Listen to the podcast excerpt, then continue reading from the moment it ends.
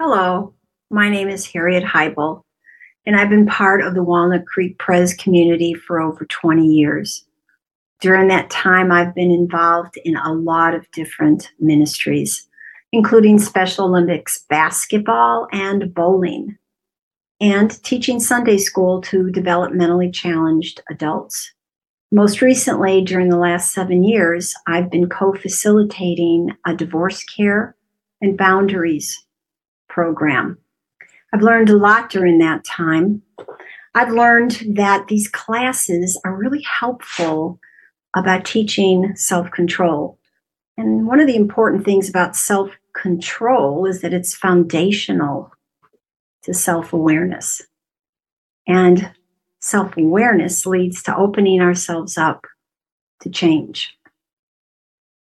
For people who are experiencing the brokenness that usually comes along with divorce, it means allowing God in to begin the healing process. For people who suffer with their inability to set appropriate boundaries for themselves, it allows them to surrender to God's mercy, grace, and wisdom in ways that only He can provide. These are important lessons that have made a difference in my own life and have enabled me to bring to others, which is a good segue to our three scripture readings for today. First comes from Galatians 5 1. It is for freedom that Christ has set us free. Stand firm then, and do not let yourselves be burdened again by a yoke of slavery. In Galatians 5 22 to 25, but the fruit of the Spirit is love, joy, peace, patience, kindness, goodness, faithfulness, gentleness, and self control. Against such things there is no law. Those who belong to Christ Jesus have crucified the flesh with its passions and desires. Since we live by the Spirit, let us keep in step with the Spirit. And finally, from Luke 12, 35 to 40. Be dressed, ready for service, and keep your lamps burning, like servants waiting for their master to return from a wedding banquet, so that when he comes and knocks, they can immediately open the door for him. It will be good for those servants whose master finds them watching when he comes. Truly, I tell you, he will dress himself to serve will have them recline at the table and will come and wait on them. It will be good for those servants whose master finds them ready, even if he comes in the middle of the night or toward daybreak. But understand this if the owner of the house had known at what hour the thief was coming, he would not have let his house be broken into. You also must be ready, because the Son of Man will come at an hour when you do not expect him. This is the word of the Lord. Amen. Thank you to Harriet for that. I'm, I'm tempted to just let that be the sermon because that was such a great intro to, to self control, which is our topic today. But I, I will be preaching, however, for the next 20 minutes. I've decided that's okay with you. Uh, my name is Brian Kay. Again, I'm up here every so often preaching. I'm the pastor of Christian Formation at WCPC. So if you've never met, I'd love to uh, shake your hand after the service. But as I said, we are toward the end of our Fruit of the Spirit series for this summer, and self control is the fruit that we're looking at today. I first looked at this text and I confessed I'd never looked at the Greek behind it before until a couple weeks ago, and I thought, boy, you know, self control, it sounds like such a modern word. It sounds like a almost the kind of a word you'd think of in a self help book or something. And so I, uh, I did the Greek research, and the word is enkrateia, which really just does mean self control. it's enkrateia, it's a, it's a rule within, an, an inside dominion that Paul is talking about, which the Spirit of God causes to grow in us as we grow in Him. But that's what we're going to talk about is self control. That, uh, also strikes me as potentially a very dour sounding kind of a topic for a sermon self control. Are you self controlled? And yet, I think if any of you here have really seriously uh, felt there was a kind of a war within you at any time? If any of you have seriously tried to work on yourselves, if any of you, like, like Devana, have congratulated yourself because what was it? Your screen time was down 20 minutes? Was that what it was? And you say, Good job, self. That is, I don't know if you were doing that intentionally. That's an, an inside relationship you were commenting on, Devana. Uh, we're going to talk about what this inside relationship is like that we have and how it is that it's possible to gain more control over the unruly parts within us. So, what's happening when, you know, this is a very humdrum example, I suppose, but you might have ever had this ex- experience where you, you, you look at, there's a plate of cookies, okay, in the kitchen, and you say, I'm going to have one of those and then you have one. And then five minutes later, another part rises up within you and says, You know what? We're going to have six of those. and then the first part says, Are you serious? It was one. The, the limit was one. And there's a, bit, a little bit of a battle. And that is what we're beginning to talk about when we notice the need for self control. There are, there are forces within us that disagree with each other. We have two wills, or even more than two wills, sometimes within, within us. Dr. Jekyll and Mr. Hyde is a classic story for a reason because all of us can relate at some level to this idea of forces within us, forces of light and dark that are really duking it out sometimes hour by hour. And a person without self control, the Bible would say, is really a person who has no defenses. Proverbs 25, 28 says, A city whose walls are broken through is a person who lacks self control. You're really defenseless to some of the worst impulses that may rise up within you. Well, the other hard thing about this, I suppose, is that there's uh, really no one else to blame. We're looking at we're looking within in a text like this. You can't blame society for lack of self-control. You can't blame your family of origin, at least not entirely. um, in the words of Led Zeppelin, it's nobody's fault but mine. And so this is going to be a very internalized look, I admit, in this um, time we have together, looking within to see what these forces are all about. Thankfully, the Bible has a very rich and nuanced view of the inner life, and I might even call it a biblical psychology that starts to rise to the surface if you have eyes to see it as the scripture comments on what's going on with these internal forces and um, elements of control. Well, let's get into it. Um, this little word self control is a perfect doorway into this whole rich biblical psychology of the inner self. So, three, three main points here. Here's the first the very word self control implies that we have a kind of a relationship to ourselves. And here's the backdrop.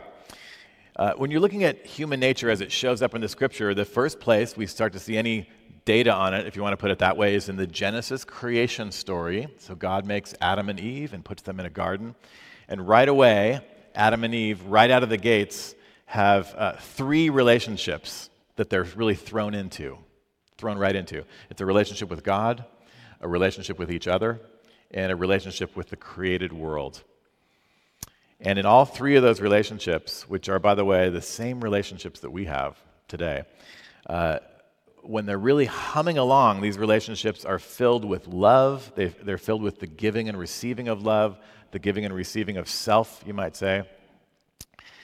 And there's a real flourishing. In fact, human identity, your identity, my identity, uh, is, in a sense, it's a footnote to what you are doing and experiencing within those relationships. However, there's a fourth relationship that we hardly ever talk about that barely shows up in the Genesis case, but does show up again and again in Scripture, and that is this relationship with self. It's the, I call it the fourth relational domain, just to sound hyper technical about it. The relationship inside with ourselves.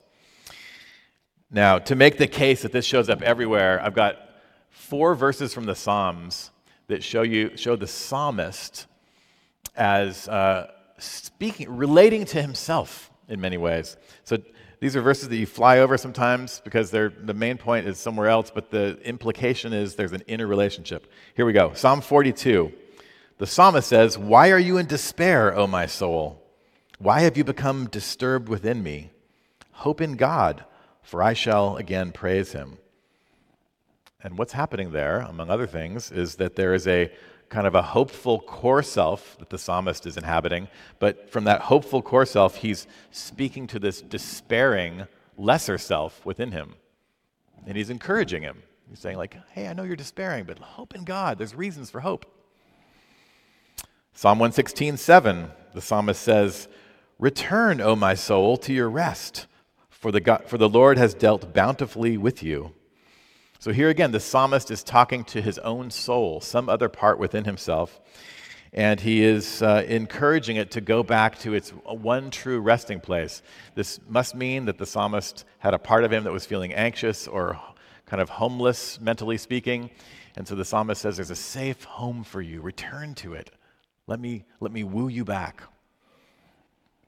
Psalm 62 5. For God alone, O my soul, wait in silence, for my hope is from him. And what's happening here? There is a core self of the psalmist who's saying, Soul, uh, I can sense you're impatient. You're kind of like the, uh, the parable that Jesus told, the servants waiting for the bridegroom. You're, you're anxious and impatient for the bridegroom to return back to the house. I can sense your impatience, but I challenge you to wait for God. Wait on Him. He is worth waiting for. He always shows up. Hang in there. Wait for God.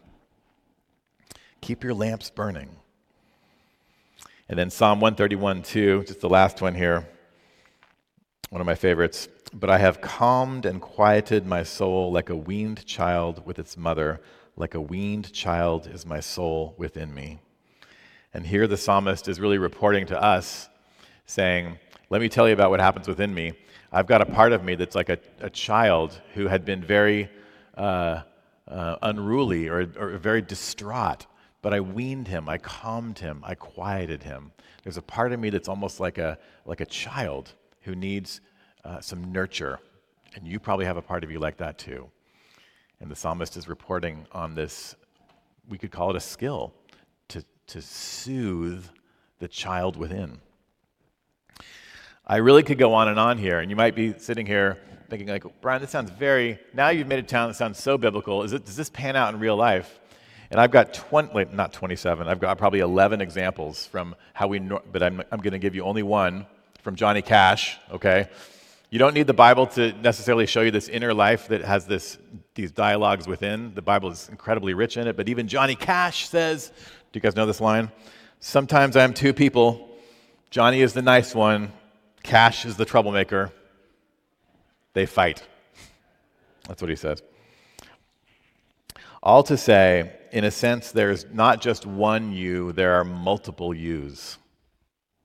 There's not just one self, there are multiple selves. So how do we how do we organize all this in our heads? Here's the second part.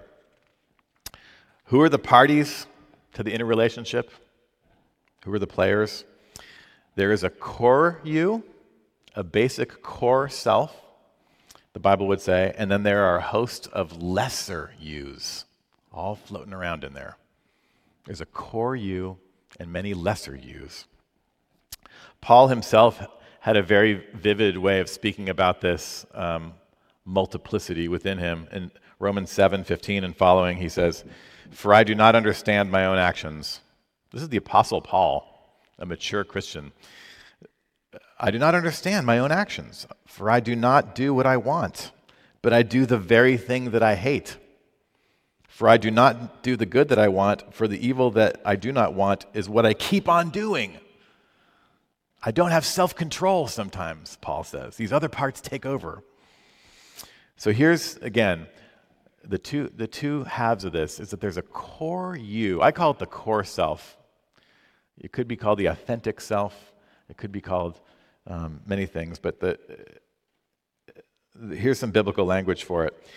Uh, the core you, if, if, I'll put it this way if you're someone who's come to trust Jesus Christ as Lord and Savior, and therefore that means if you're someone who has the Holy Spirit within you, uh, there's not Christians who have the Holy Spirit and other Christians that don't. If you're a Christian at all, it's because the Holy Spirit has come inside of you and opened your heart to the Lord Jesus and you've embraced him, if that's true of you, you have a core self that is what Paul calls a new creation. So you could say that the core self is the new you. It's the new creation within you. That's 2 Corinthians 5:17. There's other words for it. Even Paul has other words for it. Paul calls it the inner being, the eso anthropon in another text. It's the, um, it's the inner self that is rooted in God. I sometimes call it the self in the spirit to emphasize that this is a, a, a core of us that is energized because the Holy Spirit has given it birth. Uh, and what we can say about this core self is that it is freed from all bondages. It has, when it's, when it's running the show for us, it has a fundamental love of God. It has a fundamental love of other people. Um, it delights in God. It delights in the will of God. It, it seeks out others' good before it seeks out its own good. Um, it's it's uh, the most glorious version of yourself, and it is the version of you that will go on into eternity. But the thing is, on this life, it is not always in control. It's not always running the show. It wasn't always running the show for Paul.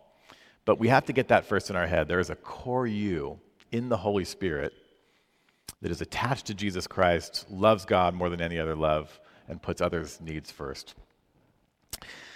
But then there's the lesser yous, the many lesser yous, the false selves, some people call it. The biblical language here is, uh, again, it's varied, but Paul calls it the flesh in some places. Uh, it is, it's the operation of sin within us, but it, it's broken apart into these many little manifestations. Uh, Paul also says in, in Romans 7, I delight in the law of God in my inner being. Okay, here's Romans 7, 22 and 23. I delight in the law of God in my inner being. There's the core self. Uh, but, but, I see in my members, and this is Paul's other language for these false selves, he calls them your members. There's another law waging war from the members against the law of my mind, my new self, and making me captive to the law of sin that dwells in my members. So the lesser yous are their, they're parts of you, they're members. They are like little sub personalities of the flesh, I sometimes call it. They rise up within us for all kinds of reasons. This is in a whole other seminar we could talk about here, but it's, you know, where do these things come from? Some do arise from traumas in your life. Some do arise from experiences you had in your family of origin. Some arise from things that feel threatening in your present life. But, uh, and some are just because of sin, just the sin nature that we still have. But wherever they come from and however they're shaped, the thing about all of these false selves is that none of them love God. They don't really understand God. I like to say that none of them get the gospel. They might kind of believe in God in some general sense, but he's either a way too harsh God or he's a way too permissive God. he's not the biblical God. It's some radical misinterpretation, or they may be just simply oblivious. They're just parts of us that are running scared, trying to find the next hit, the next quick fix, the next um, safe haven that doesn't really end up being that safe. Our false selves are in the business of taking refuge in false saviors. They're, uh, I call them the little idolaters within us. They're always proposing to us different uh, venues for the good life that don't have to do with the Bible's view of the good life. Here's the real path of safety. Here's the real consolation in life. Here's the real great goal. And the thing is, they're all trying to control your life. They want to be in control. And that's why there's the fighting. That's why it's the Johnny Cash versus the, the Johnny versus the Cash, the Dr. Jekyll versus the Mr. Hyde, the one cookie versus the seven cookies. Well, what do we do about all this? Self control is the one word answer, but that doesn't tell us much about the how. Uh, there are four, you could go to the self help section of a, of a bookstore and find a lot of books on bootstrapping, a lot of books on how to muster up this kind of um, willpower. And some of those books are great. But the fullest, richest New Testamenty biblical answer is what I want to lay out to you now just for a little bit. And that's the third main part of our time today. Our self control, how we get it, how we operate within it, it's modeled after Jesus Christ. It's modeled after his type of control, his type of dominion. And the way Jesus did it is through three offices the office of the prophet, the office of the priest, and the office of the king. So bear with me for a minute here. This is the whole career of Jesus in a nutshell. So, Jesus, I was telling Tommy, like, I don't know how I'm going to get this all into one sermon. I don't know how I'm going to do it, but I'm, I'm doing it. Jesus Christ is God in the flesh, but he is also the perfect human being. As a human being, he operates as prophet, priest, and king. That's what he's doing for everyone he meets. He's either acting in the role of prophet or of priest or of king. This is how he relates. Jesus Christ is the ultimate prophet. And what the Bible means by that is to say that, like a prophet, as a prophet, Jesus tells the truth about God. It's a truth that's either hope giving, he's putting out some truth to give you hope when you need it, or it's the truth of a warning if you're on the wrong path. But a prophet gives the truth about God and the world. Jesus as the ultimate priest, what is it? Well, what does a priest do? A priest is someone who reconciles God to his people. A priest is a stand between. He represents God to the people and the people to God, and he prays for the people, and he listens to them, and he helps them to confess their sins, and he brings them into harmony with their Creator. Jesus is the ultimate priest, the Bible says, because he laid down his life on the cross to ultimately, once and for all, reconcile us to God. But Jesus is also a king. The Bible calls him the King of Kings, the Lord of Lords. He is the King of all kings. But he's also, unlike the kings that we see or the leaders we see that are sometimes overly harsh or overly sloppy in their rule, Jesus is the perfect king, a perfect blending and harmony between firmness and kindness, between justice and mercy. He rules well, always. The one of the bigger surprises in the Bible, in this vision of the New Testament, is that your and my human nature, to the degree that we're in the Spirit, we too become prophets, priests, and kings. The Reformation was all about emphasizing this, that the priesthood of all believers, you've heard of that. But there's a sense in which, if Jesus is the capital P, P, K, prophet, priest, and king, we are the small p, p, k, prophet, priest, and king. We have a role as truth tellers we have a role of, as priestly reconcilers between people and among, with God, and we have the role of kings or queens, uh, rulers, ones who have proper control. So here's the we're moving toward the sweeping conclusion here, and this is just a tantalizing bit, I hope, but uh, it'll lead to many more questions. But how do you have self control? You play prophet and priest and king to your parts. From your core self that's rooted in Christ through the Holy Spirit, you, you, you, you play, you act out as prophet, priest, and especially in this case, king to those unruly parts within you. Here's what I mean How do you play priest to yourself? Well, a priest has to listen well, first of all. Otherwise, he doesn't know who the person is who he's trying to reconcile to God.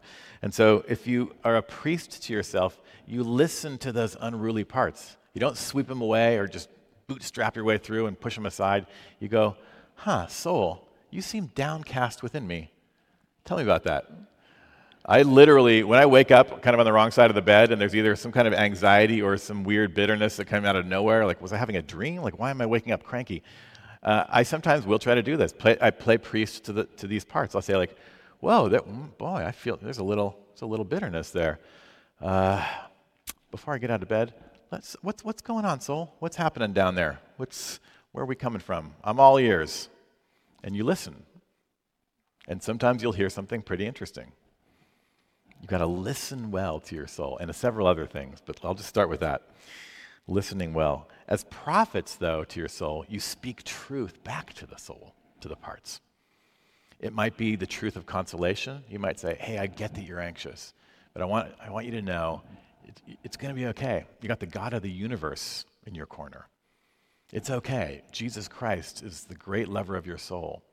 I know you might lose your job, embarrass yourself today. I know you might. I know your taxes are mounting up. I know these things happen, but I want you to know fundamentally, cosmically, you're going to be okay because God is good. That's prophetic hope giving to your anxious little parts. might be warning as well. You might say to yourself, you know, you've, I've got to, I've got to warn you. If you, if you, if you, if you have the seventh cookie, you're going to be sorry. You really will. There can be some edge to the, to the prophet part. If you read the Old Testament prophets, there was some edge. But I'll finish on this playing king to yourself. Kings are rulers.